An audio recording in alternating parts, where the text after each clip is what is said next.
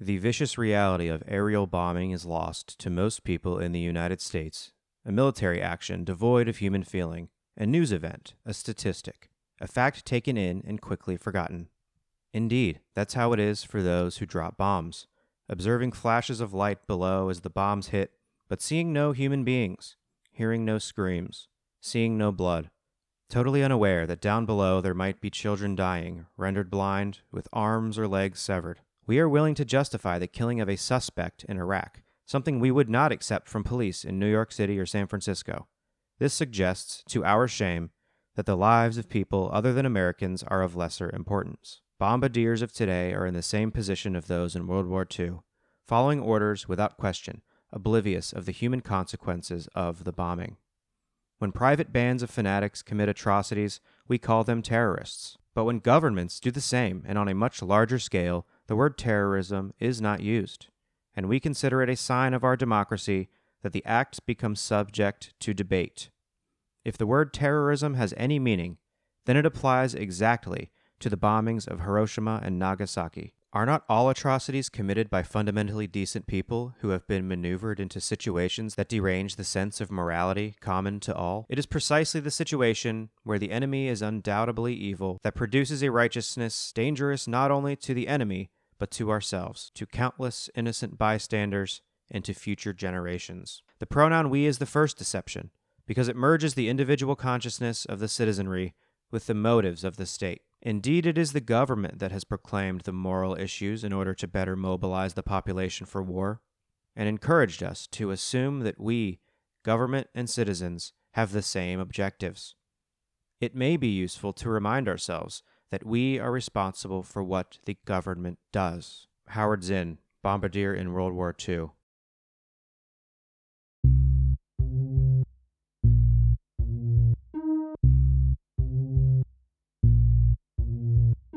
Elizabeth Warren has introduced the Defense Climate Resiliency and Readiness Act to harden the U.S. military against the threat posed by climate change. This title was her second draft after advisors talked her out of calling it the Green New Drone Strike. Under this new plan, the U.S. military will only conduct devastating airstrikes against wind farms, electric car plants, and civilian vegan weddings.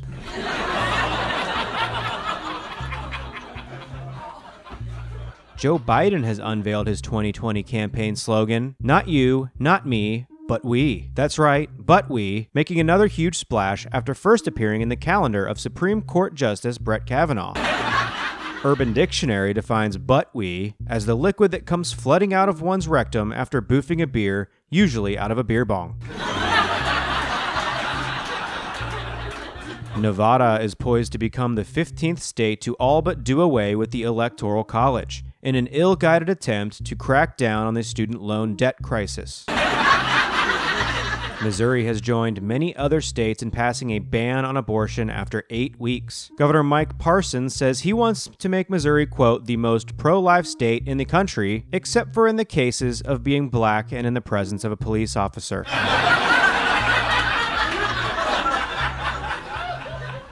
The Ku Klux Klan held a rally in Dayton, Ohio on Memorial Day weekend, marking the most progressive event to happen in Ohio's 10th district in well over a decade. Reportedly, nine Klan members showed up for the rally, making it more of a book club where books are absolutely not allowed.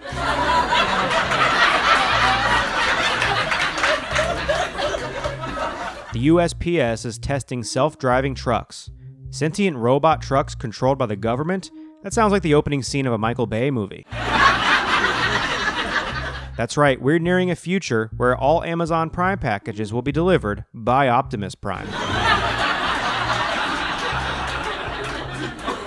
Director of Housing and Urban Development Ben Carson is under fire this week after publicly misunderstanding the acronym for Real Estate Organization, or REO, as a popular sandwich cookie brand. Ben Carson is living, allegedly breathing proof that being a brain surgeon ain't fucking rocket science.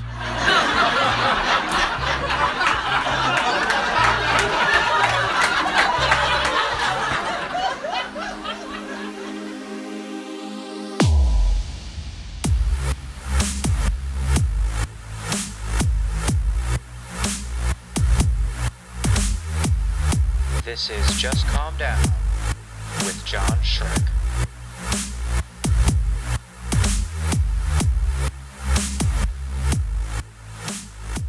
This is episode 10 of Just Calm Down. How we doing? Uh, a lot to get into this week. I'm going to talk about Ohio's gerrymandered congressional map and how the Republicans are trying to uh, bullshit their way out of redrawing the districts.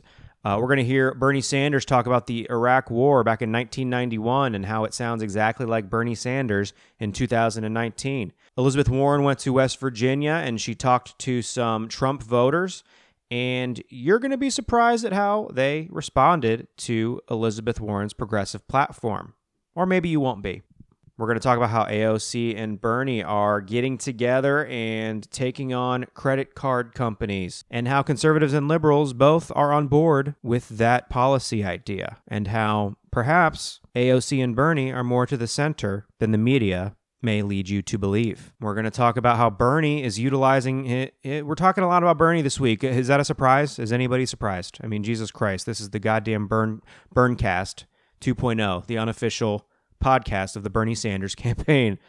Um, he's he's using his resources to help uh, get people out to strikes, get people out on the picket line, and uh, it's pretty unprecedented and it's awesome.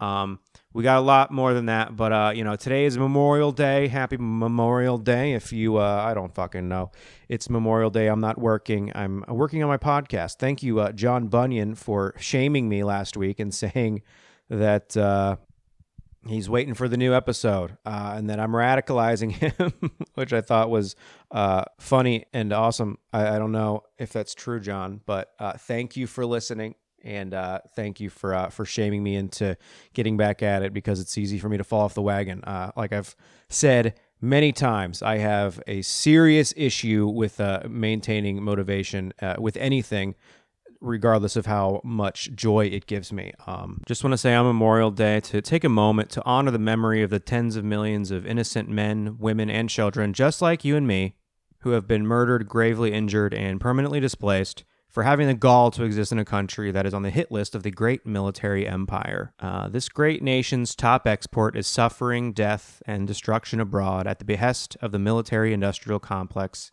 and the fossil fuel industry. And we get one Monday a year off in celebration. Long live the empire. Both my grandfathers were in the military. I've got I've got close friends who were in the military. One of the people that I support for president the most, Tulsi Gabbard, in the military. So um, don't think that my position is is anti-troop. I, I respect anybody that puts life and limb on the line for the uh, the alleged purpose of defending our freedom. I heard someone on NPR earlier today saying that that's what the military does. They they fight for your freedom. And uh, you know, once upon a time, perhaps that was true, but there has not been a time where we were existentially threatened by an outside force, uh, you know, for decades perhaps directly after the attacks on 9 11, uh, attacks that were perpetuated by our meddling abroad. So the point I'm the point I'm trying to make is that there are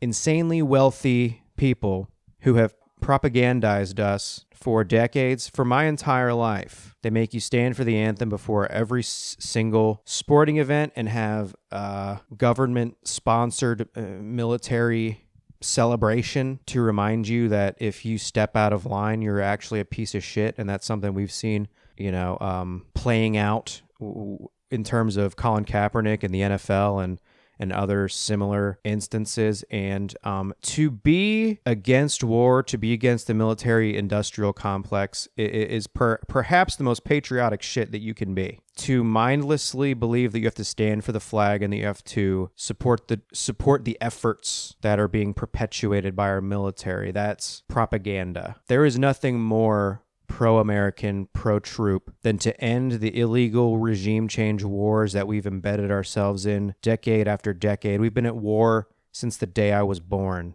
And not once, other than in 2001, were we under threat of being invaded or attacked. The only thing that was being threatened were the resources that the fossil fuel industry were interested in, perhaps the ego of the Bush family, of Dick Cheney. A lot of lives, American and otherwise, have been destroyed, have been lost because wealthy capitalists can't be fucking satisfied and they will send our children off to die for their benefit. And they will propagandize us into staying in line, into not talking out against those military actions, and make you think that it's anti American, that it's anti troop to be against the war. I get way more into uh, specific things about that later on in the episode, but I just wanted to say because, you know, it's Memorial Day. Everyone's got their flags out. Everyone's celebrating. And um, yes, cele- celebrate those that you love who uh, were in the military. Um, memorialize them, um, memorialize the humans affected by war, because the people who perpetuate war are not the people who fight in those wars. And the fact that we've, you know, we lost people that I went to school with in Iraq in 2012. That is unreconcilable. The fact that people are dying in a war that was illegal over 10 years prior to that. And we call that fighting for our freedom. It's unfortunate, but people who died in Iraq did not die for your freedom. They died because Dick Cheney can't be fucking satisfied with the amount of money he's made so far. Let's get into the show. Ohio is gerrymandered to shit. For example, I don't know if I've said this in a previous episode, but I live about six miles from downtown Cincinnati, maybe seven. Depends on what direction you go, really. I could live thousand miles from downtown Cincinnati if I go the wrong way, but uh, I do not get to vote for the representative. Uh, that uh, represents Cincinnati. Meanwhile, people who live way out in Warren County up to 30, 40, 50, maybe more miles away from Cincinnati, vote in District 1, which is the district that uh, Cincinnati is in. So it's uh, it's super carved up. Uh, so I'm represented by someone who does not represent Cincinnati. People out in Warren County vote for someone who represents downtown Cincinnati and also the farmlands halfway to Columbus. Um, and that's just one example in this state. There's a there's a if you look at the map, there's just some insane like oh man, District 7 is crazy. It's like far that's even it's even more egregious. I think District 7 reaches into parts of Cleveland and then gets almost almost to Columbus. So it pulls out like a, a small sliver of uh or may, maybe a decent amount of liberal voters in like the Cleveland or Cleveland adjacent areas and then piles that in with a bunch of rural voters throughout like, you know, central northern central Ohio. So it's super gerrymandered. Back in 2008, Steve Chabot, the representative of uh, of Ohio's first district, he uh, he lost his seat in the uh, the election that Obama won. He lost to uh, I forget Denise Driehaus or something. Uh, so he was out of a seat for two, maybe four years. I don't remember exactly, but they redrew the maps in 2011, and bam, Steve Chabot got his seat back. How convenient. So, anyways, at the beginning of this month, uh, so the ACLU, among uh, a few other organizations, I think the League of Women Voters, they uh, they took it to court. They said they said we're going to contest this. We're going to get Ohio fixed. And earlier this month, here we go from uh, from the Cleveland Plain Dealer. Cleveland.com. Here's the headline Federal judges deny Ohio's attempt to delay redrawing of state's gerrymandered congressional elections map. I forgot this. This is like a follow up to so so federal judges said you have to redraw your map. Not only do you have to redraw your map, you have to do it in time for the 2020 election. Not only that, you need to provide us with a map or like an outline or something by June 14th. And the Republicans are not too happy about that. So let's read Let's read into this. Cleveland, Ohio. A three judge panel on Thursday said it would not place a hold on an order that required Ohio to redraw its congressional district map within a matter of weeks. The panel wrote that, quote, no new arguments persuade the court that a stay is now warranted, which basically means the Republicans complained and the court said, uh, shut the fuck up. provide a reason why you can't do this or you have to do this. Republican Ohio Attorney General Dave Yost is appealing the case to the U.S. Supreme Court and said he will now ask the High Court to stay the panel's order. That's a that's a complicated sentence. I, I, I talk shit about all these people who write bad. Maybe I just maybe I just read bad. It's a clunky sentence. We can agree. We can agree with that. It came out of my mouth clunky, so it must be the author's fault. The three judge panel unanimously ruled Friday that Ohio's gerrymandered congressional district map is unconstitutional, and this was like two or three weeks ago. The judges found that the map, quote, dilutes the votes of Democratic voters by packing and cracking them into districts that are so skewed toward one party that the electoral outcome is predetermined. An independent federal uh, panel of judges decided that. And it really is amazing how frequently Republicans are out there bitching and moaning about rigging elections and uh, fake people voting and all this shit that doesn't actually happen. Meanwhile, they find every loophole in the book to try and fuck people out of their votes and to sway uh, elections in their direction. Because in twenty uh, in 2018, even I think I think the total votes was pretty close to 50-50 in terms of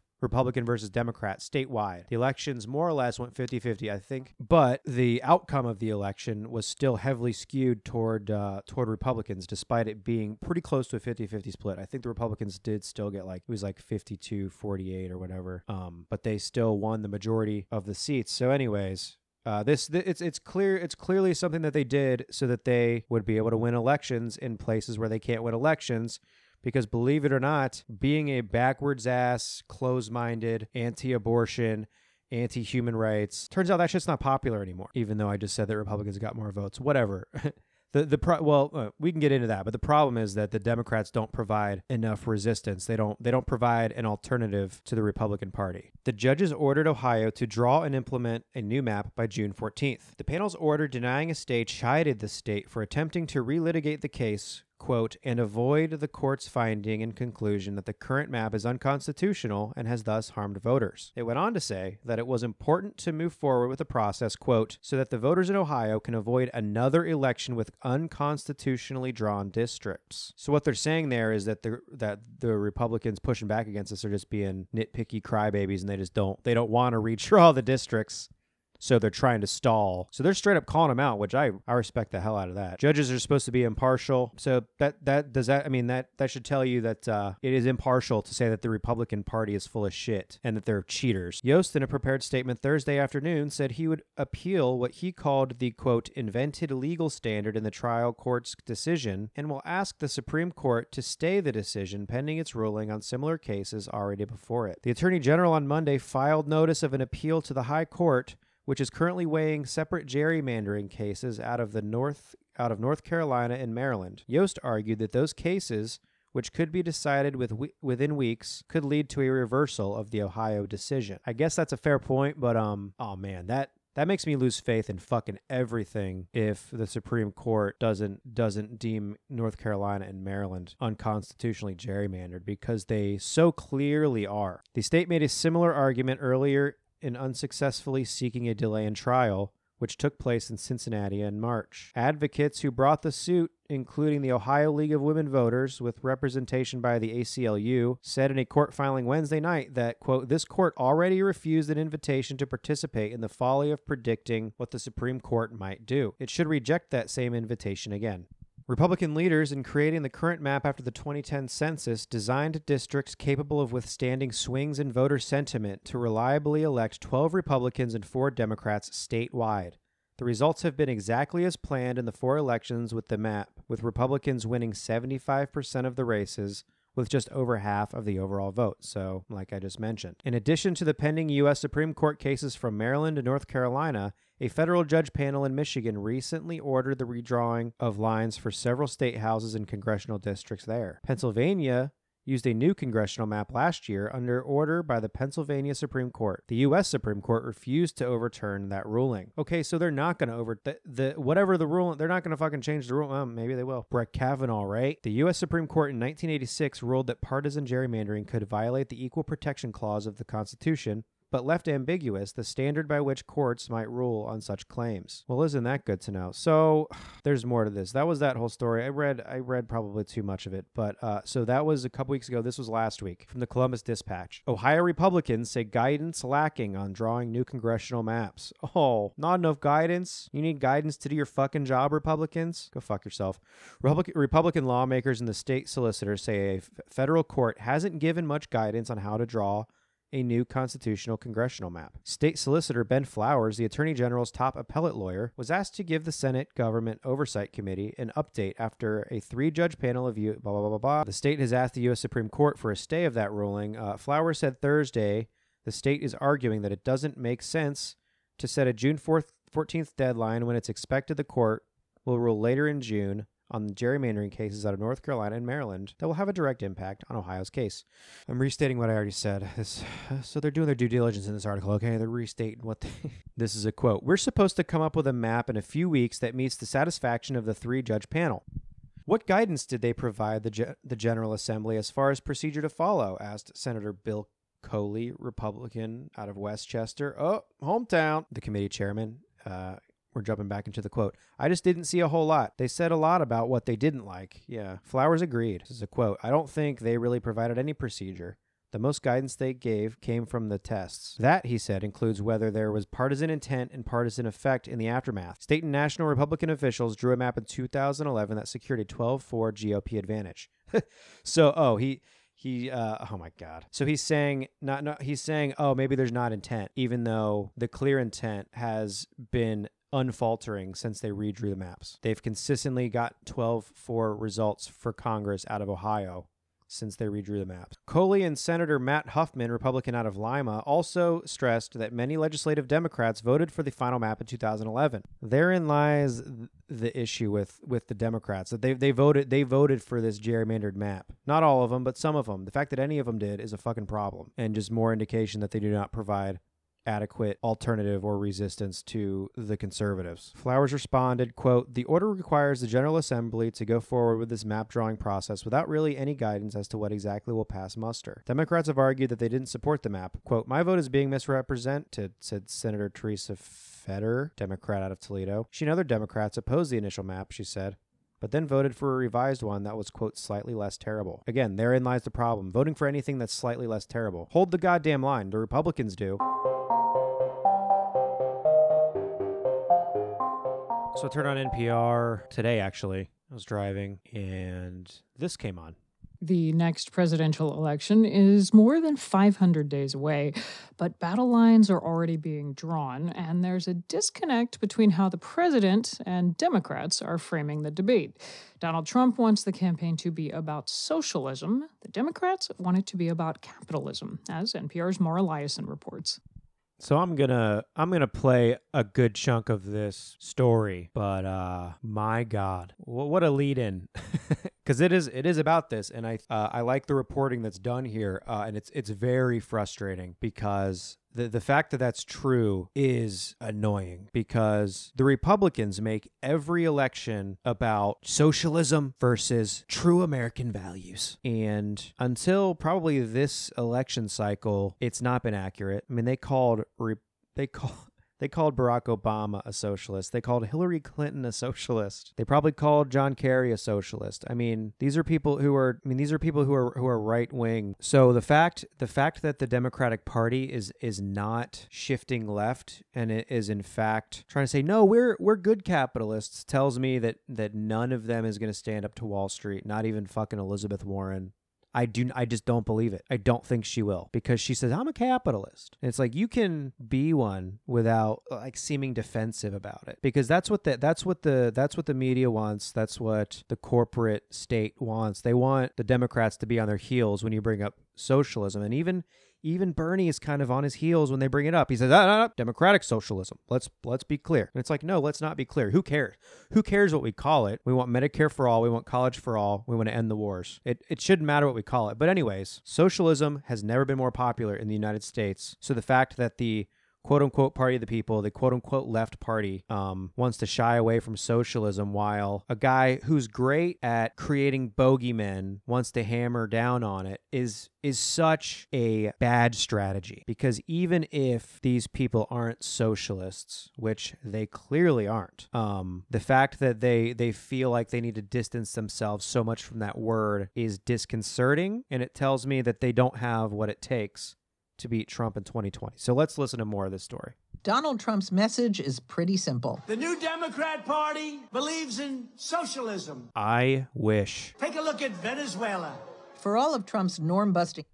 Take a look at Venezuela. What about Venezuela? What are you talking about? The Democrats are beating the drums of war right alongside you. Such such a load of bullshit. But that but that's the problem. They're not smart enough to draw that line. They say, "Oh no, we're not socialists. We're not we're not Venezuela. We don't want to." No, no, no, no, no, no, no, no. It's like, yeah, just say yes. Say you're a fucking socialist and then define what that means and show the American people what that means.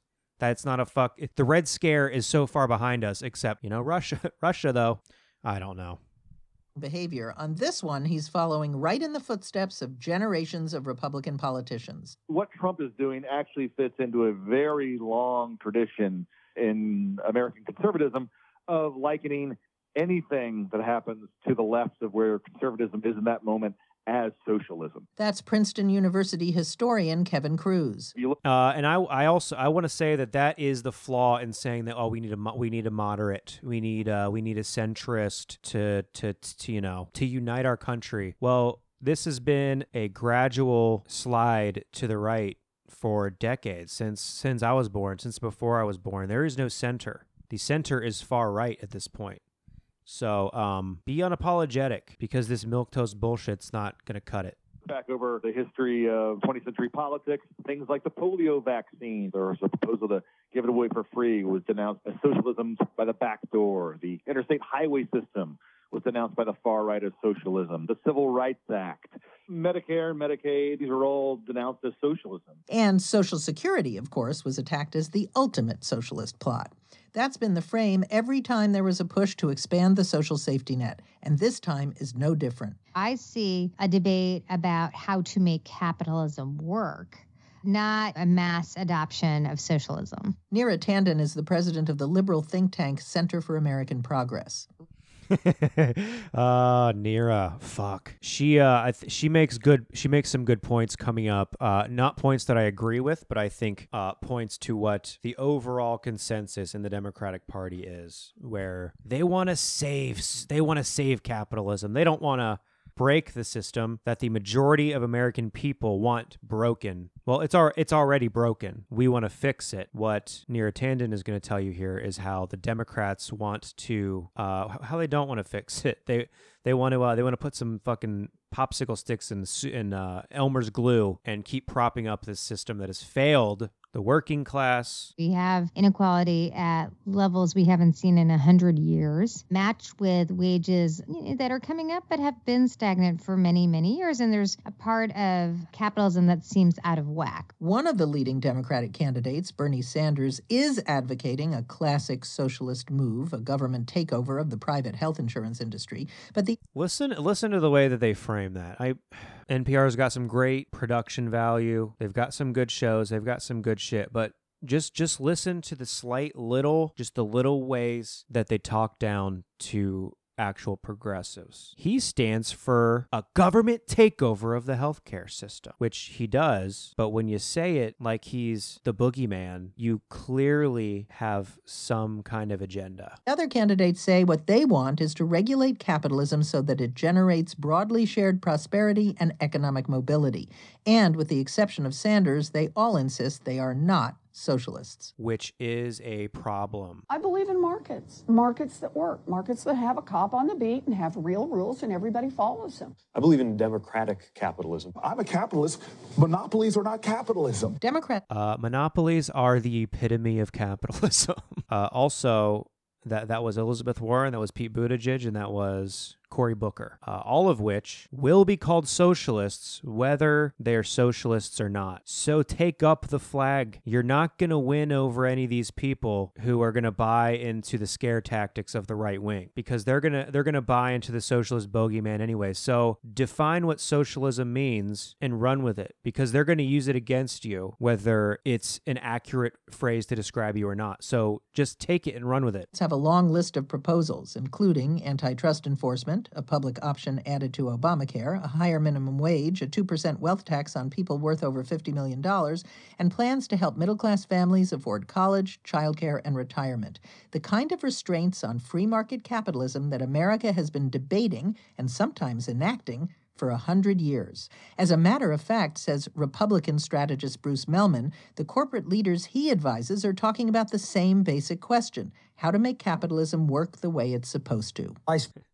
Corporations have no desire to make capitalism work the way it's supposed to. It's working exactly the way it's supposed to. Make a small handful of people insanely wealthy on the backs of the working class. And a lot of time working with businesses and entrepreneurs. And the long term challenges for the most successful capitalists in the world are making sure the capitalist system remains effective, remains inclusive, and remains demonstrably better than alternatives. Mehlman. I like how he's using the word remains there as if it's currently working for most people. It's working for the rich people. It's working for, uh, you know, venture capitalists and people on Wall Street and, uh, you know, Jeff Bezos Bezos, people who profit off of the gig economy. It it uh you know it it remains successful in in keeping them rich. Um, but believe it or not, the people who are being sucked dry every single fucking day, who work 12 plus hours a day and still can't make ends meet because they're helping keep these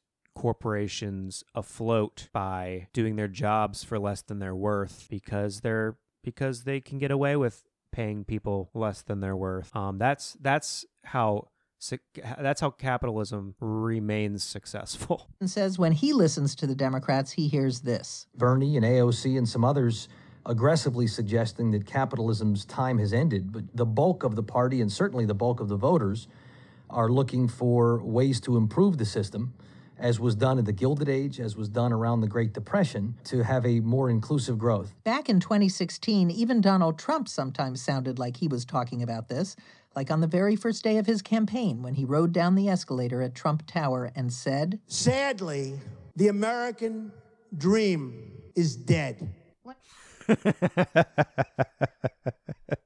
That might be the best Trump quote ever. The American dream is dead. Well, he's never been more right of the great ironies of what's happened is that the national numbers in the economy were pretty positive in 2015 and 2016, and candidate Trump really focused in on stagnant wages, particularly for people who didn't have a college degree. Democrats like Tanden acknowledge that Trump painted a picture that resonated with some voters. American capitalism wasn't delivering the American dream for enough people. But then Democrats say Trump offered the wrong answer to the right question attacking immigrants, starting a trade war, and cutting taxes mostly for the wealthy.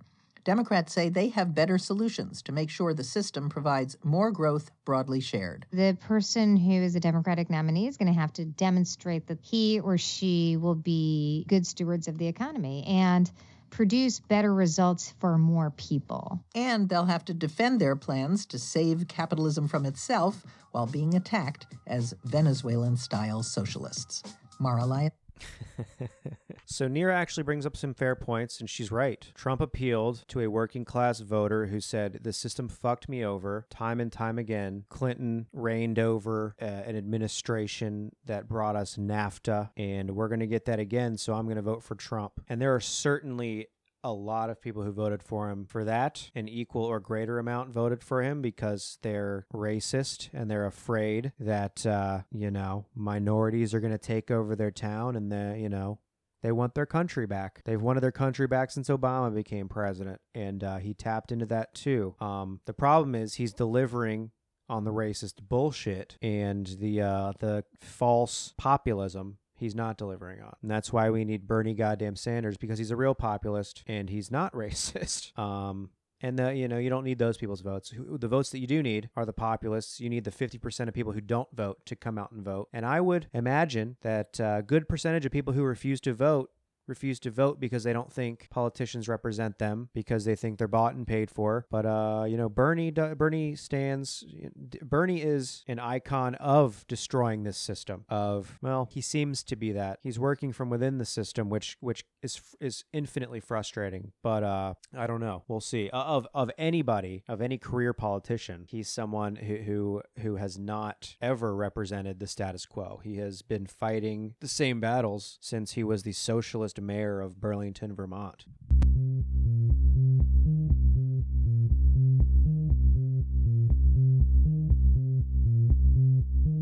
So I had no intention of, co- you know, there's there's 900 candidates running for the Democratic nomination. I'm I have no intention of talking about a lot of them. John Hickenlooper uh, being one of being one of the many that I have no had no desire to talk about until I just heard this uh, this piece from NPR just this morning. And the only thing I, I knew, know, really know about Hickenlooper, aside from what exists in this seven minute clip, of which I'm not going to play the entirety of, is that initially people were supposing that he. he would run a uh, like a third party independent campaign alongside Republican Governor John Kasich. Uh, so but he's not doing that. He's uh, he's running for the Democratic nomination. So here we go. Former Colorado Governor John Hickenlooper sees a somewhat lonely path to the Democratic nomination for president. Hickenlooper is running as a pro-business moderate. He co founded a brewery and eventually turned his business success into political success. He won the election to be mayor of Denver and then became a two term governor of a purple state. Hickenlooper's belief in market based solutions to problems puts him at odds with some other candidates in the primary. Businesses, I created a couple thousand jobs, but I was trying to say that capitalism today isn't working for a large number of Americans. 75 to 80% of American families have a hard time balancing their household budgets every month. And we used to have a system when I was a kid that people would be able to get security and opportunity. Now, I think people feel nothing but anxiety. All right, let's talk about some specifics there. Would you support a federal minimum wage? Yeah, I think we have to increase the minimum wage. I'd expand the earned income tax credit. But I think one of the things we have to really look at is why would there are each year fewer businesses being created? And that's where job creation really comes and where quality job creation comes from.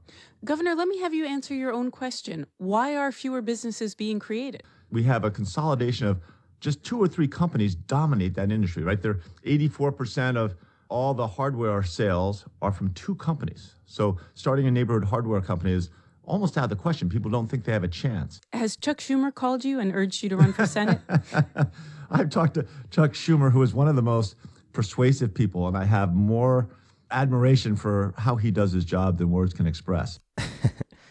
uh, I, I, think that part really speaks volumes to who this guy is. He says that not only is Chuck Schumer uh, influential and uh, very persuasive, the guy who can't get shit done in uh, in the Senate against Mitch McConnell, uh, but he also admires a lot of what he does. So this this this this guy's this guy's gonna win the uh, the nomination for president with with those kind of strong words, you know, because people love Chuck Schumer so much. The fact that he admires the way that he does his job, I mean, Jesus Christ, I can't I can think of few people more ineffectual as a leader than Chuck Schumer. You're running as a centrist, even as much of the Democratic Party is moving to the left. How do you plan to sell your ideas to an increasingly progressive party?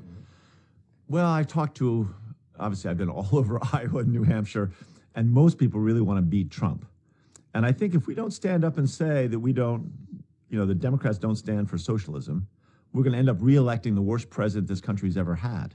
You know how we stood up and said that we're not for socialism in 2016 and got handed the worst president we've ever had. Insanity is trying the same thing over and over again and, and expecting different results. John Hickenlooper is a centrist to the to the right of of the likes of Joe Biden and the likes of Hillary Clinton. So if he thinks that he is the solution to this Trump problem, which Trump's not the problem, he's the the result of the problem, and now he is exacerbating said problems. Uh, more more milk centrism, status quo is going to send us over the edge. Uh, and John Hickenlooper, you're about to find out, does not stand for any of the main things that most people in America desperately need. And I feel sometimes a lonely voice, but I think we've got to speak loud and clear that jobs matter, our economy has to grow, and certainly we want to address income inequality. Absolutely, we want to make sure that women have a right to choose, that civil rights and social justice are addressed aggressively. But we've also got to recognize to win in Ohio and, and Michigan, North Carolina, and Wisconsin, we're going to have to, you know, get more to those kitchen table issues that have to do with, you know, somebody's job and or how many jobs they're having to work just to balance their household budget. Kitchen table issues include Medicare for all, affordable or free college, and the ability to have a guaranteed living wage. Those are kitchen table issues. And he's about to say that he thinks it's unrealistic to solve those issues. Um, and instead, I don't know, he's going to he's going to impose some market plan to uh to, you know, utilize the capitalist system to improve their lives, but not guarantee them health care, not guarantee them a living wage, not guarantee them an education. He wants to talk to the, the kitchen table issues, you know, like whether or not you can afford uh, walnut versus oak kitchen tables, you know, like uh, stuff that, that the working class thinks about in Ohio. You know, you know, as dumb fucks in Ohio, we don't we don't know what's good for us. We don't we don't know that uh, healthcare as a human right is what we want. We we need to be talked down to and we need it to be simplified for us as in your taxes are going to be lower you're going to get a better job and that's that's all we want that's all we want from a candidate because we're dumb we ohio we fucking morons And do you think your fellow candidates are not doing that? Well, they're certainly doing it to a certain extent. I'm not diminishing climate change or as an important issue or healthcare, but I don't think we're going to address climate change by guaranteeing every American a federal job, which is what part of the Green New Deal was. I don't think we're going to address the spiraling inflation in healthcare by forcibly telling 150 million people that we're going to take away their private insurance. And why not? Because that's a Republican right wing talking point that your Democratic candidate is using right there, saying uh, 150,000 people are going to get thrown off of their health insurance. Yeah, and they're going to be guaranteed better health insurance by society, by the government that can't be taken away from you. You can't be denied care because they've decided that it's uh, surgery that you don't actually need, even though it's a life saving surgery. Uh, so that's what he's not telling you there. He's saying, well, 150,000 people, I don't think we're going to solve healthcare by throwing people off their health insurance. People don't give a shit about their health insurance. The only people that give a shit about their health insurance are people who work for health insurance industries and feel the squeeze because they realize that their industry exists only to make them money and not to help people. And people have woken up to that. So the fact that somebody like John Hickenlooper thinks that he has a lane somewhere in the Democratic Party speaks volumes to what the Democratic Party truly is. Because this guy's not a, this guy's not left wing. This guy's right wing with slight some some slightly social justice uh, I- issues in mind. He's a he's a woke right winger. Let's just say that. He's against healthcare, but he somehow wants to tackle income inequality. One of the top ways you can tackle income inequality is make it so that it is not impossible for poor people, for middle class people to seek the care that they need. I make a decent living and I'm not going to go to the fucking doctor because I can't afford it. These are what a lot of Americans look at as facets or aspects of socialism. And I think we've got to be more focused and deliberate of saying repeatedly again and again that we want to get to address climate change, but we want to do it in a way that works. Governor, you are a sick. So he's saying we got to move away from that socialism tag. They're going to use it anyways, dipshit. They're going to call you a socialist whether you are or not. So take up the cause or get the fuck out of the way. One of the things I've always loved about the Democratic Party is that it is a big tent party and it embraces opportunity for all people. And I'm running for president because I think my life experience can address this Trump fueled national crisis of division that has been moving us backward. And I look at my experience of bringing people together, businesses and nonprofits and, and Republicans and Democrats, and to really get things done, to get to near universal health care, create the number one economy in the country for three consecutive years. I think that record stands for itself. Get to near universal health care. What what an inspiring message. We'll get to near universal health care. Some of you still aren't going to have it because we don't live in a just society, of course. And why should we aspire for that? I'm running for president, not for pre uh fuck. John Hickenlooper 2020.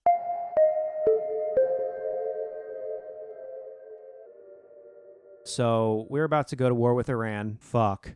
Um, but here's uh, here's a clip from Bernie, I think from the early '90s. I'm just gonna hit play, and uh, here we go. 1991.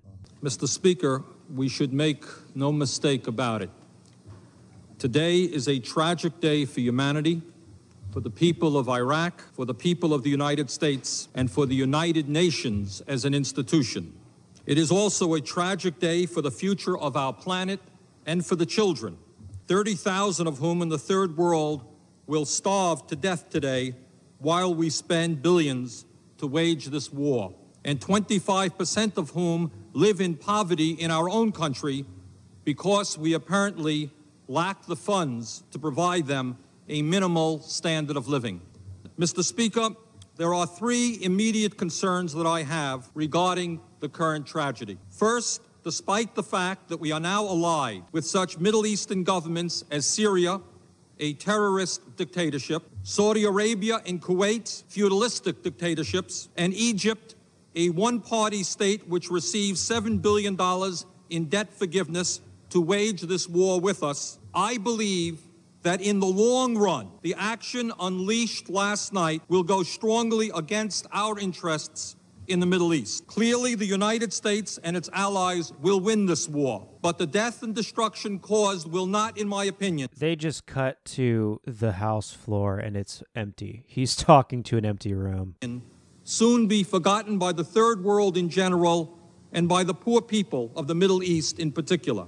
I fear very much that what we said yesterday is that war and the enormous destructive power of our armed forces is our preferred manner for dealing with the very complicated and terrible crises in the Middle East. I fear that someday we will regret that decision and that we are in fact laying the ground war, groundwork for more and more wars in that region in years to come. Secondly, Mr. Speaker, while there is no question in my mind that the United States government and its allies will win this war, I am not at all sure that the people of our country, especially the working people, the poor people, and the elderly, will win. The two million homeless people in our country sleeping out on the sidewalks and under the bridges are not going to win this war. There will be no money available to house them. The tens of millions of Americans who cannot afford health care today are not going to win this war. There will be no money available for their needs. The family farmers in Vermont who are today being driven off of their land are not going to win this war nor will the children or the elderly, who in all probability will see cutbacks in their Social Security and their Medicare checks in order to fund it. Mr. Speaker, it is incumbent upon us to do everything in our power now that the war has started to prevent unnecessary bloodshed and to support our troops in the most basic way by bringing them home alive and well. I urge my fellow members to ask the President to stop the bombing immediately and request that the Secretary General of the United Nations go to Iraq to begin immediate negotiations for the withdrawal of Iraq from Kuwait and the cessation of the war. Let us do everything in our power to stop unnecessary bloodshed. Thank you. The gentleman's time. Such consistency. That was what 28 years ago when we invaded Iraq the first time. Um, I I don't have too much to say about that uh, other than I'm pretty sure Joe Biden was in Congress at this time. Pretty sure he voted in favor of the Iraq War one and two. He at least voted for number two. So in my mind, there's no there's no question as to who should be the person that leads the quote unquote party of the people than a man who has been fighting for the people tooth and nail even when it wasn't fucking popular even when even when he's talking to an empty room of people who don't want to hear his anti-war bullshit. The independent who's not uh, who doesn't adhere to a party line. He he adheres to the working people and to himself. His messaging has been so consistent for so long. Um, and then he he brings up the great point. People act like you know the, the the problems that this country faces are insurmountable. They're so they're so great that there's there's so much complicated things that need to be done to truly address and fix them. And that's not true. We spend so much money on the military in an era where we face no threats. And we have we've spent more than the next 10 nations combined for decades and decades for such a long time. And we just keep expanding that budget. Uh, meanwhile, I saw, I don't remember what I saw, but somebody made the point where uh, China, uh, a nation that has not been in a state of perpetual war for, you know, half a century. They use that money to invest in infrastructure. They've got high speed rail. They've got bridges that aren't fucking crumbling into the goddamn rivers that they cross. So when you don't spend such a huge percentage of your money on useless, more often than not, illegal acts of regime change and straight up genocide against impossibly poor people. When you instead direct those funds to programs that lift your own country up so that teachers make a living wage, so that children in low income neighborhoods have resources to get themselves out of the perpetual cycle of what do they call it? The, you know, the, the school to prison pipeline so that everyday working people don't have to worry about if they're going to get hurt are going to get sick and go into hundreds of thousands, if not millions of dollars in debt to be taken care of. In the richest country on earth, in a country that considers itself the greatest nation in the history of the world, the fact that we can pay for this perpetual war machine, but Medicare for all is a pipe dream, that doesn't add up to me. I think the solution to a lot of our problems is pretty fucking simple end the wars, end the useless spending, get money out of politics, fairly tax the obscenely wealthy leaders of the corporate class, and we're going to see this country turn around fucking quick because a lot of people's day to day problems are directly tied to the fact that they don't have quality health care, to the fact that they don't know where their next meal is going to come from because they're not guaranteed a living wage. We can fix this shit real quick. We just need to get the oligarchs out of the fucking way and we need to remove the influence that they have over the people who say they represent us but absolutely fucking do not.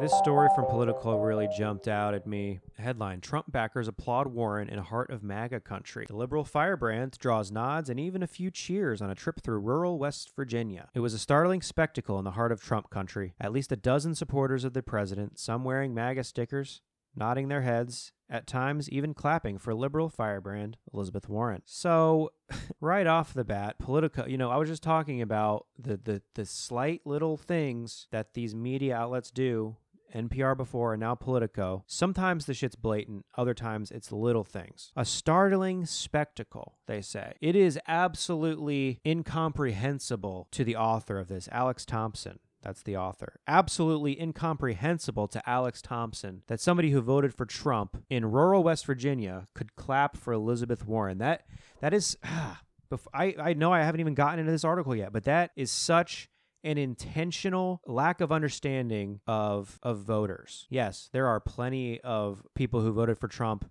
because he's the kind of guy that calls Elizabeth Warren Pocahontas because they're fucking rabid, psychotic, racist pieces of it. But not all of them. Believe it or not, especially in West Virginia. West Virginia went for Bernie Sanders, even even though with the super delegates it didn't. West Virginia loved Bernie Sanders, so it is not shocking whatsoever that rural voters in West Virginia might agree with some of the things that Elizabeth Warren has to say. So let's go on a little bit more.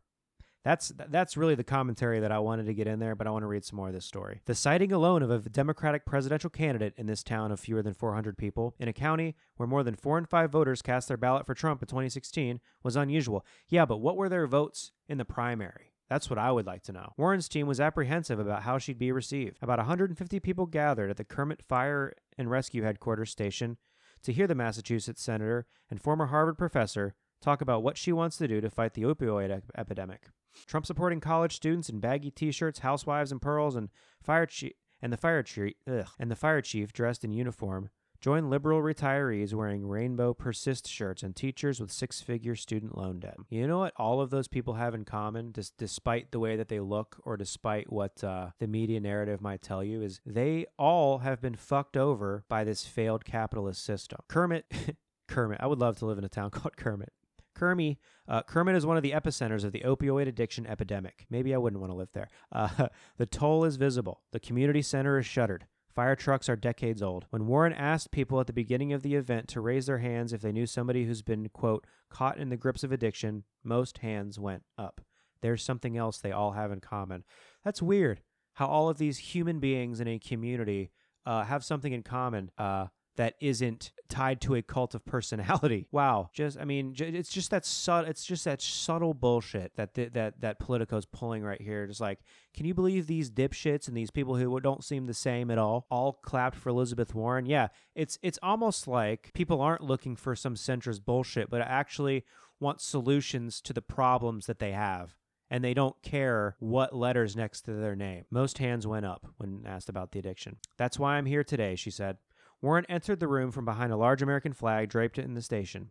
Roving around a circle of people seated in fold out chairs, she tried to strike a tone, equal parts empathy and fury, while avoiding pity. Smart. She went full prairie populist. is that a phrase? Is that a is that a phrase or did this person make that up? Because I respect it. I know. Well, she's not from Massachusetts. She just represents Massachusetts. Prairie populist. What a fun phrase. Telling people their pain and suffering was caused by predatory pharmaceutical barons.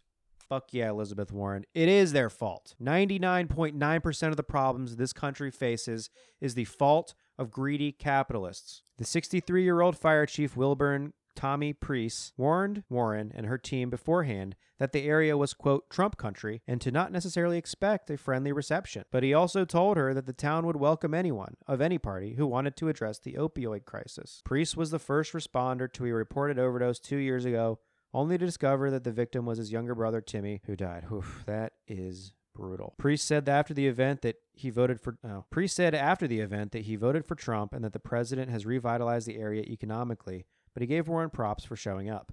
She done good, he said. Others agreed. I he said that the president revitalized the area economically. I, I, would, I would be interested to see what he means by that, or if he means, oh, my paycheck was a little bit bigger because my taxes are different. Um, but next year it's gonna seem fucked. Anyways, I don't know. Leanne Blankenship, a 38 year old coach and supervisor at a home visitation company who grew up in Kermit and wore a sharp pink suit, said she may now support Warren in 2020 after voting for Trump in 2016.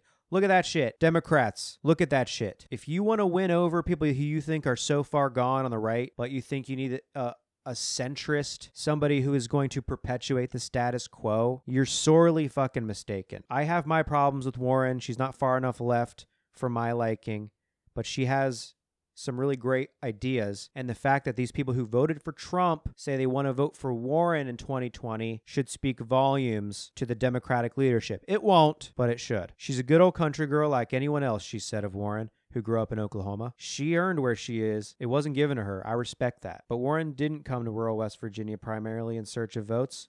The tiny state likely won't decide the nomination and is all but certain to back Trump in the general election.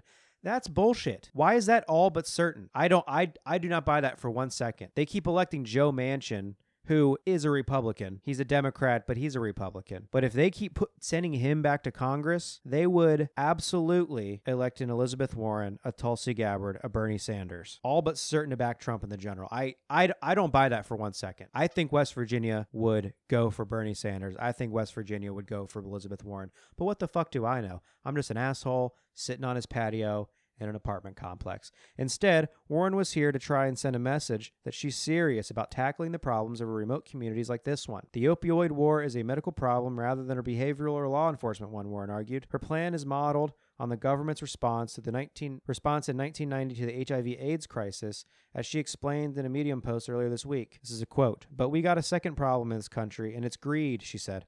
"People didn't get addicted all on their own. They got a lot of corporate help. They got a lot of help from corporations that made big money off of people getting addicted and keeping them addicted. Damn, Elizabeth Warren's pulling out all the damn stuff. I really, uh, I really appreciate this. I, I haven't read this whole article yet. Most of the time, I don't. I, I kind of like having like a live response to some of the shit. Kermit was a sus, uh, shit.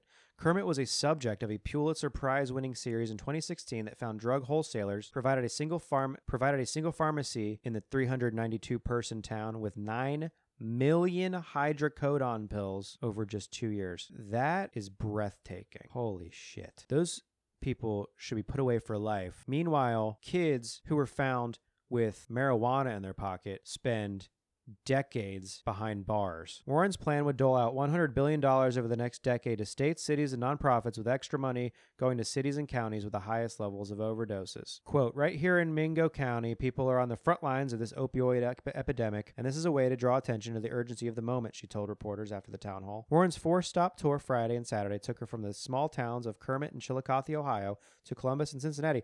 What the fuck? She was in Cincinnati? What the fuck? I'm on her goddamn mailing list. I follow her on Twitter. How did I not know? That's annoying. The latter's narcotics problem is so bad that the local paper assigned a reporter to the heroin beat. Also, Cincinnati? Jesus. You know, I act woke, but I'm clearly asleep at the fucking wheel.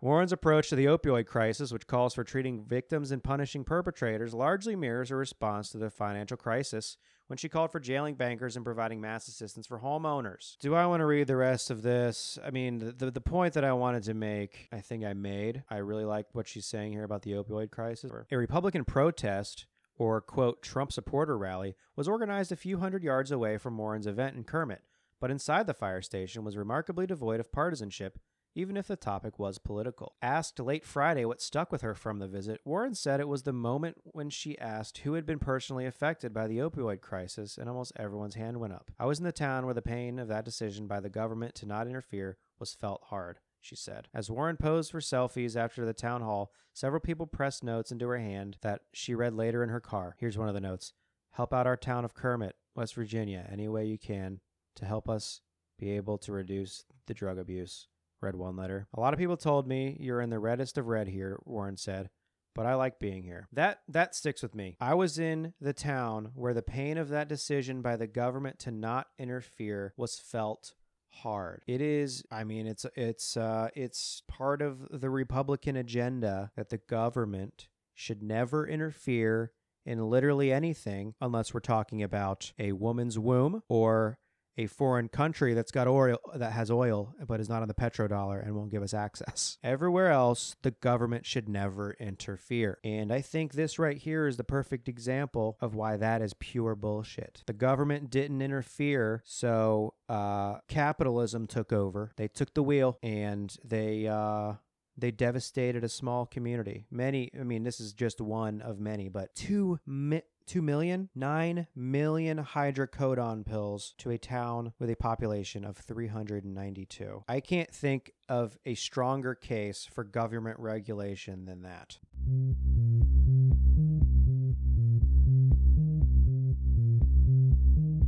Hey, here's something about Bernie that's not specifically about the election, so let's get into it. This is from Business Insider. The vast majority of Republicans support AOC and Bernie Sanders' plan to cap credit card interest rates at 15%. And this is from ultra lefty Business Insider, so you know it's propaganda against real hardworking right wing Americans. Uh, here we go. The vast majority of both Republicans and Democrats.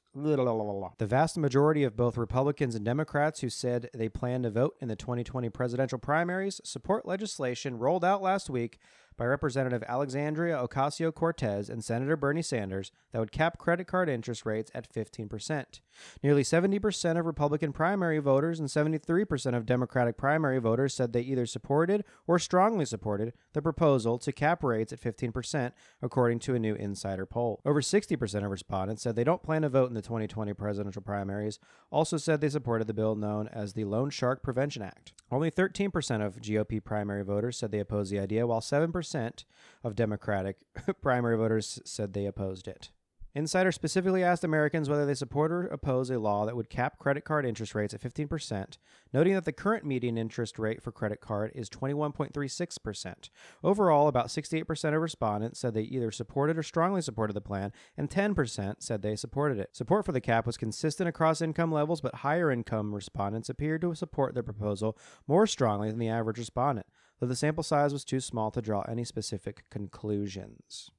So, to anybody who says that uh, Bernie Sanders and AOC are too far left, I say, are they? Or do they represent the desires of most people? But the media, particularly the further, you know, the majority of the media, but more specifically the far right, says AOC is out of her goddamn mind. Bernie Sanders is crazy. They're lefty loonies. I'd say they're closer to the center than literally anybody else. And it is great seeing these uh, these two finally pairing up. You know, we've been waiting what four or five months since AOC got in office. Finally seeing her, uh, you know, doing a tag team with uh, with Bernie. And one, in one of the videos, she was calling him Tío Bernie, uh, Uncle Bernie, which I thought was adorable. I mean, I'm not gonna I'm not going to gush over AOC, but I thought it was cute. uh, because I mean, uh, he people are speculating, oh, is she going to is she going to endorse him for president? No, she already gets enough fucking heat about everything. She's not going to throw herself into that fire, and I don't think she should have to. Maybe closer to the actual election, maybe once we're getting close to Iowa, she should. Here I am talking about the goddamn election again. Fuck. ah. Do I hate it or do I love it? I must love to hate it or hate to love it. Is there a difference? Yes, in in the order in which I said it. But uh I mean, yeah, he's he's a big reason that she is that she's even in Congress. She she volunteered for his 2016 campaign, and that's where she got discovered uh, by the Justice Democrats and got encouraged to to run. And you know, here we are now. So, um, of course, she's going to endorse him. Are you kidding? Anyways, all right, we're just going to change the name of this podcast to just the unofficial uh, Bernie Sanders fan cast because that's 90% of what I talk about. The, the upper 90% of 1% of what I talk about is Bernie Sanders. Uh, so, this is something I noticed from just being on his mailing lists, and uh, it, it, really impressed me. And then uh, Huffington Post ran a story about it last week. So, the, the, you know, let's just read this. Bernie Sanders used his campaign data to drive turnout on strike picket lines. Typically, unions rally for a candidate, but using targeted texts and emails, the Sanders campaign rallied for unions. And he's been doing this, and I think that's fucking badass. I'm I'm signed up for a lot of these uh, these candidates email list and it's all, it's just a lot of the same bullshit just give me money give me money give me money and I'm I, I a lot of Bernie's is that too they they got to they got to raise money and there must there must be some success rate to them. I, I get it. I'm in marketing. The more emails you send, the more likely you get people to respond to it. Whatever. But um, as far as I know, Bernie Sanders is the only campaign that is using those same lists, both text and email lists, to get people organized in the streets for pickets and protests. Um, and that is uh, that is going to be a huge thing moving forward. And again, he's the only candidate that I have heard spoke on that, uh, who I've heard speak on that, saying we need to build a movement because I can't do this alone. I can become president, but there, there's going to be forces from literally only the right wing trying to pull me that way and trying to obstruct me that way. What we need to build is a left wing, strong movement that is going to force me and force my colleagues to go left and to listen to your demands and try to address them as best we can. So here we go. Thousands of workers from the University of California waged a one day strike Thursday and found some unexpected allies out in their picket lines. In an unusual move for a presidential candidate, the campaign of Senator Bernie Sanders, independent from Vermont, sent out targeted text messages and emails to its supporters in California a day ahead of the strike, urging them to join workers as they rallied against the university system in a labor dispute. Quote, tens of thousands of workers in the University of California system are standing up on standing up this Thursday to stop the outsourcing and privatization of union jobs, the email said. We are hoping you can join these workers tomorrow. The note included an RSVP link and an address for a local for a local picket. The move apparently worked according to John De Los, An- De Los Angeles, a spokesperson for the American Federation of State, County, and Municipal Employees, Local 3299 what a mouthful. One of the unions involved in the strike. Quote, I have deployed a press team across the state and was in contact with them, De Los Angeles said. They were sending me pictures of random supporters out on the line because they had received an email or text from the Bernie campaign. That happened all over the place. It's not uncommon for a presidential candidate to get out on a picket line to show support for workers. Julian Castro, another Democratic presidential hopeful, rallied with the California workers on Thursday. And when grocery store employees went on strike in New England, several candidates either visited pickets or gave speeches to the crowds. But it's far more novel to use a campaign's infrastructure in an effort to help workers in a dispute with their boss. Fervent Sanders supporters point to this type of maneuver when they claim they are trying to build a movement, not just a candidacy. Hell yeah, we are. It's not unlike what another Democratic presidential candidate, Senator Kamala Harris of California did earlier this week when her campaign sent out email blasts to supporters and raised $160,000 for abortion rights after Alabama passed legislation aimed at effectively barring the practice. So kudos to Kamala for that. The Sanders campaign's collaboration with California strikers was apparently weeks in the making. The candidate delivered a speech to some of the workers during an earlier one day strike in March. The campaign told representatives from the union to keep in touch and let them know if they could help further. The Sanders campaign then recruited 12 college student leaders who relayed information from union organizers to Sanders supporters on their campuses. They also sent texts to supporters in their database who live near planned picket lines. Although it's impossible to say what impact the outreach had, the Sanders campaign says a thousand people responded with interest or committed to go to a protest. The one day strike took place at 10 college campuses and five hospital centers across the state. The strikers included custodians and food service workers, as well as a range of hospital employees. The workers are represented by AFSCME and the University Professional and Technical Employees CWA. AFSCME fla- filed three unfair labor practice charges with the state on Thursday. The union claims the university violated its contract by not bargaining with them as it seeks to establish a new rehab center with a non union firm, Kindred Healthcare. The union also alleges the university is trying to outsource work to another firm. Aya Healthcare, and three medical centers in an effort to pay lower wages. A university spokesperson told media outlets Thursday that the union's real reason for continual strike activity is to gain leverage in negotiations at which they have failed time and time again. Wow. Sanders has never been shy about criticizing employers embroiled in labor disputes. He recently blasted Delta for its anti union campaign aimed at scuttling an organizing drive by ramp agents and flight attendants. And at his UCLA speech in March, he took aim at the university system. Quote, The University of California must not be a corporate type employer, Sanders told the crowd. The University of California must be a model employer. So, hell yeah, Bernie, getting people out to support unions, to support strikes, to support protests. That's huge because, as this article states, plenty of uh, plenty of candidates will get get out there and uh, make a show of it, but very uh, much less frequently will they use their resources to help perpetuate a movement because that is that is the thing that sets Bernie Sanders apart from any other candidate that I've ever witnessed is that he wants to build a movement and it is so unfortunate that he created such a blockade in 2016 by conceding and by saying, hey, you guys got to vote for Hillary Clinton, when instead he could have utilized his moment because she fucking lost anyways, even though he went out and was given speeches for her six six times a day from the day he lost to the day the election happened. But, you know, I think he lost a lot of momentum, and a lot of these organizations have popped up, and there's a lot of infighting that might not be happening if he had broken with the party, started a mass movement. Um, but you know. I think he's still in a, I think he's still in a good place. I think, uh, I think he's still way out ahead of the rest of these fucking campaigns. Um, so I'm, I'm, I'm excited to see more of this from Bernie, and I'm excited to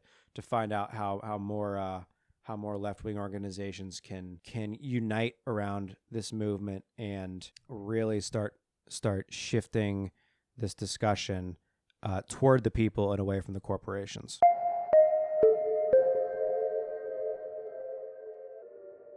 Let's go to Louisiana. This is from The Hill. Democratic Louisiana governor prepared to sign fetal heartbeat ban. Oh, blue, no matter who. You have to vote for whatever Democrat is put in front of you because otherwise they're going to take away women's right to choose. Well, guess what? The Democratic governor of Louisiana is about to take away women's reproductive rights. Louisiana Governor John Bel Edwards, Democrat, is reportedly prepared to break with the Democratic Party to sign a bill banning abortion after a fetal heartbeat detected if it passes a final vote in the state house. The proposal awaits a final vote before it heads to Edwards' desk. The legislation would ban abortions once a fetal heartbeat is detected, which is around the six week mark, before any before many women even know they are pregnant. The procedure would be allowed if the pregnant woman's health is in serious risk, but not for pregnancies caused by rape or incest, the AP noted. The Democrats' anti abortion stance stems from his wife's pregnancy nearly 30 years ago. A doctor discovered their daughter Samantha had spina bifida and encouraged an abortion, but the couple refused. Samantha is now married and works as a school counselor, according to the outlet. In eight years in the legislature, I was a pro life legislator.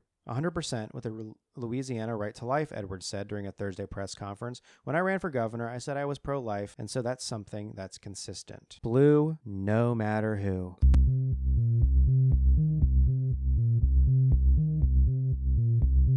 So I'm gonna close this out with some uh, with some Mike Gravel fire, huh? Why not? It's fun. It's fun. So this this was from a couple weeks ago. This really stuck out to me. This is a, this is a little bit long. He, he the tweet says Senator Gravel on Pete Buttigieg and LGBTQ rights. Um, and this was in response to something he said before. So that that that's probably all the context you need before I go into it. This is from uh, this is directly from the desk of Gravel 2020.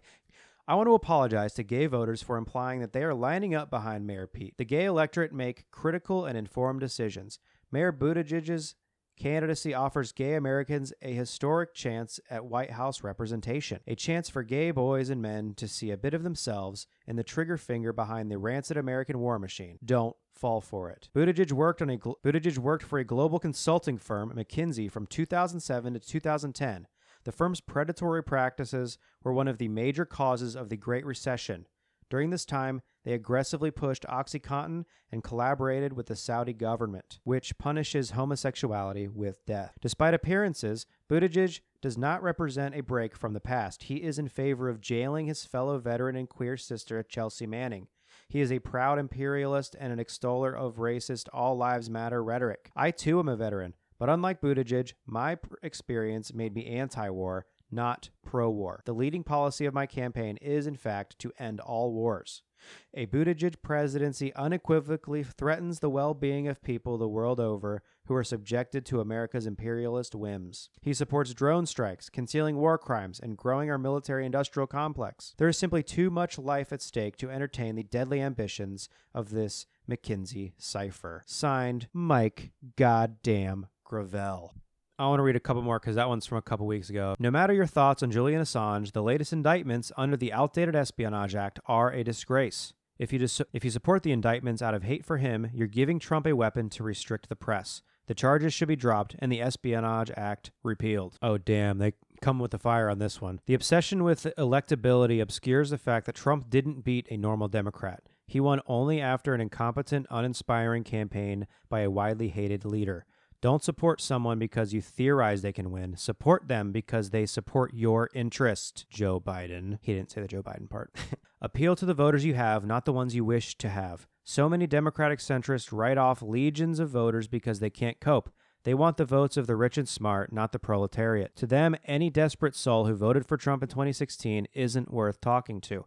That really speaks to the tone of that Politico piece about Elizabeth Warren and these fucking idiot West Virginian Trump voters who they they, they, they were they were nodding and applauding for Elizabeth. What's unbelievable? Last one from Mike Gravel. The Democratic Party's weak need consultant class has bought has brought you nothing but mediocrity and failure. Wars, bank bailouts, a government fully owned by corporations. They have no interest in a government for the people.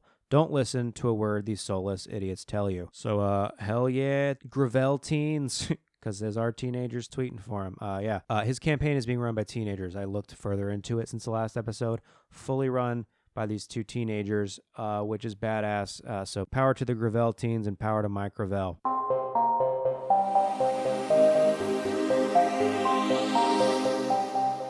Hey, thanks for listening. I've got no shows coming up. I haven't been booking myself. I have uh, not been writing. I've I've not even been working on this show. So what am I doing with my life? I don't know. But uh, you know, whatever. Please subscribe. Please share this episode with somebody that you think is going to enjoy it. And um, fuck it. I don't even know. I don't know. I don't know what else to say. You know, hit me up on. Uh, I'm on. I'm on Twitter. That's where I'm posting most of my stuff. Um, I'm on Facebook mainly for for organizational reasons, um, both political organizing and comedy organizing. Um, I don't know how you get booked on shit if you're not on Facebook. Uh, I don't think you do, actually. I don't think you do. Um, as much as I want to get the fuck away from Facebook, it's it's an organizing tool that is used. It's it's uh, it's invaluable. So how do we get how do how do we make it better? I don't know, and I don't really care. But uh, yeah, thank you for listening. Um, please uh, please review the podcast on uh, on iTunes on uh, wherever the hell you're listening. I'm on Stitcher now. I don't know if you use Stitcher. Who uses Stitcher? I fucking don't know. But I'm on there now. I didn't. I thought I didn't know you had to put yourself on there, but I did, and uh, I'm on there now. So if you like Stitcher, start listening on there because you know God knows Spotify's fucking all of us over uh, in terms of artists because they don't they don't give you shit for for what you're putting out there. Not that a podcast is going to get anything anyways, but you know what am I saying at this point? I'm I'm complaining about nothing. Uh, yeah, so you know I'll I'll try to get the next one out faster. Okay, send me some things you'd like me to talk about. Um, thanks again for to John Bunyan for uh, for putting pressure on me and telling me that uh, if I'm gonna radicalize people, all 38 of you. We're 38 strong, folks. 38 fans of the pod. No idea who you are. I, I know who about five of them are. My worst fear on earth is that uh, people in my family are listening to this. Jesus Christ, what what what a what an idea. But uh, I don't know why I'm terrified. I should want them to be listening because God knows I'm not going to talk about this shit face to face because I was raised to believe that you don't talk about that kind of stuff. So. Uh, Eh, family, if you're listening this far in, hey, thanks for listening. Um, I don't know. I don't know where I go from here. So take care of one another. Namaste.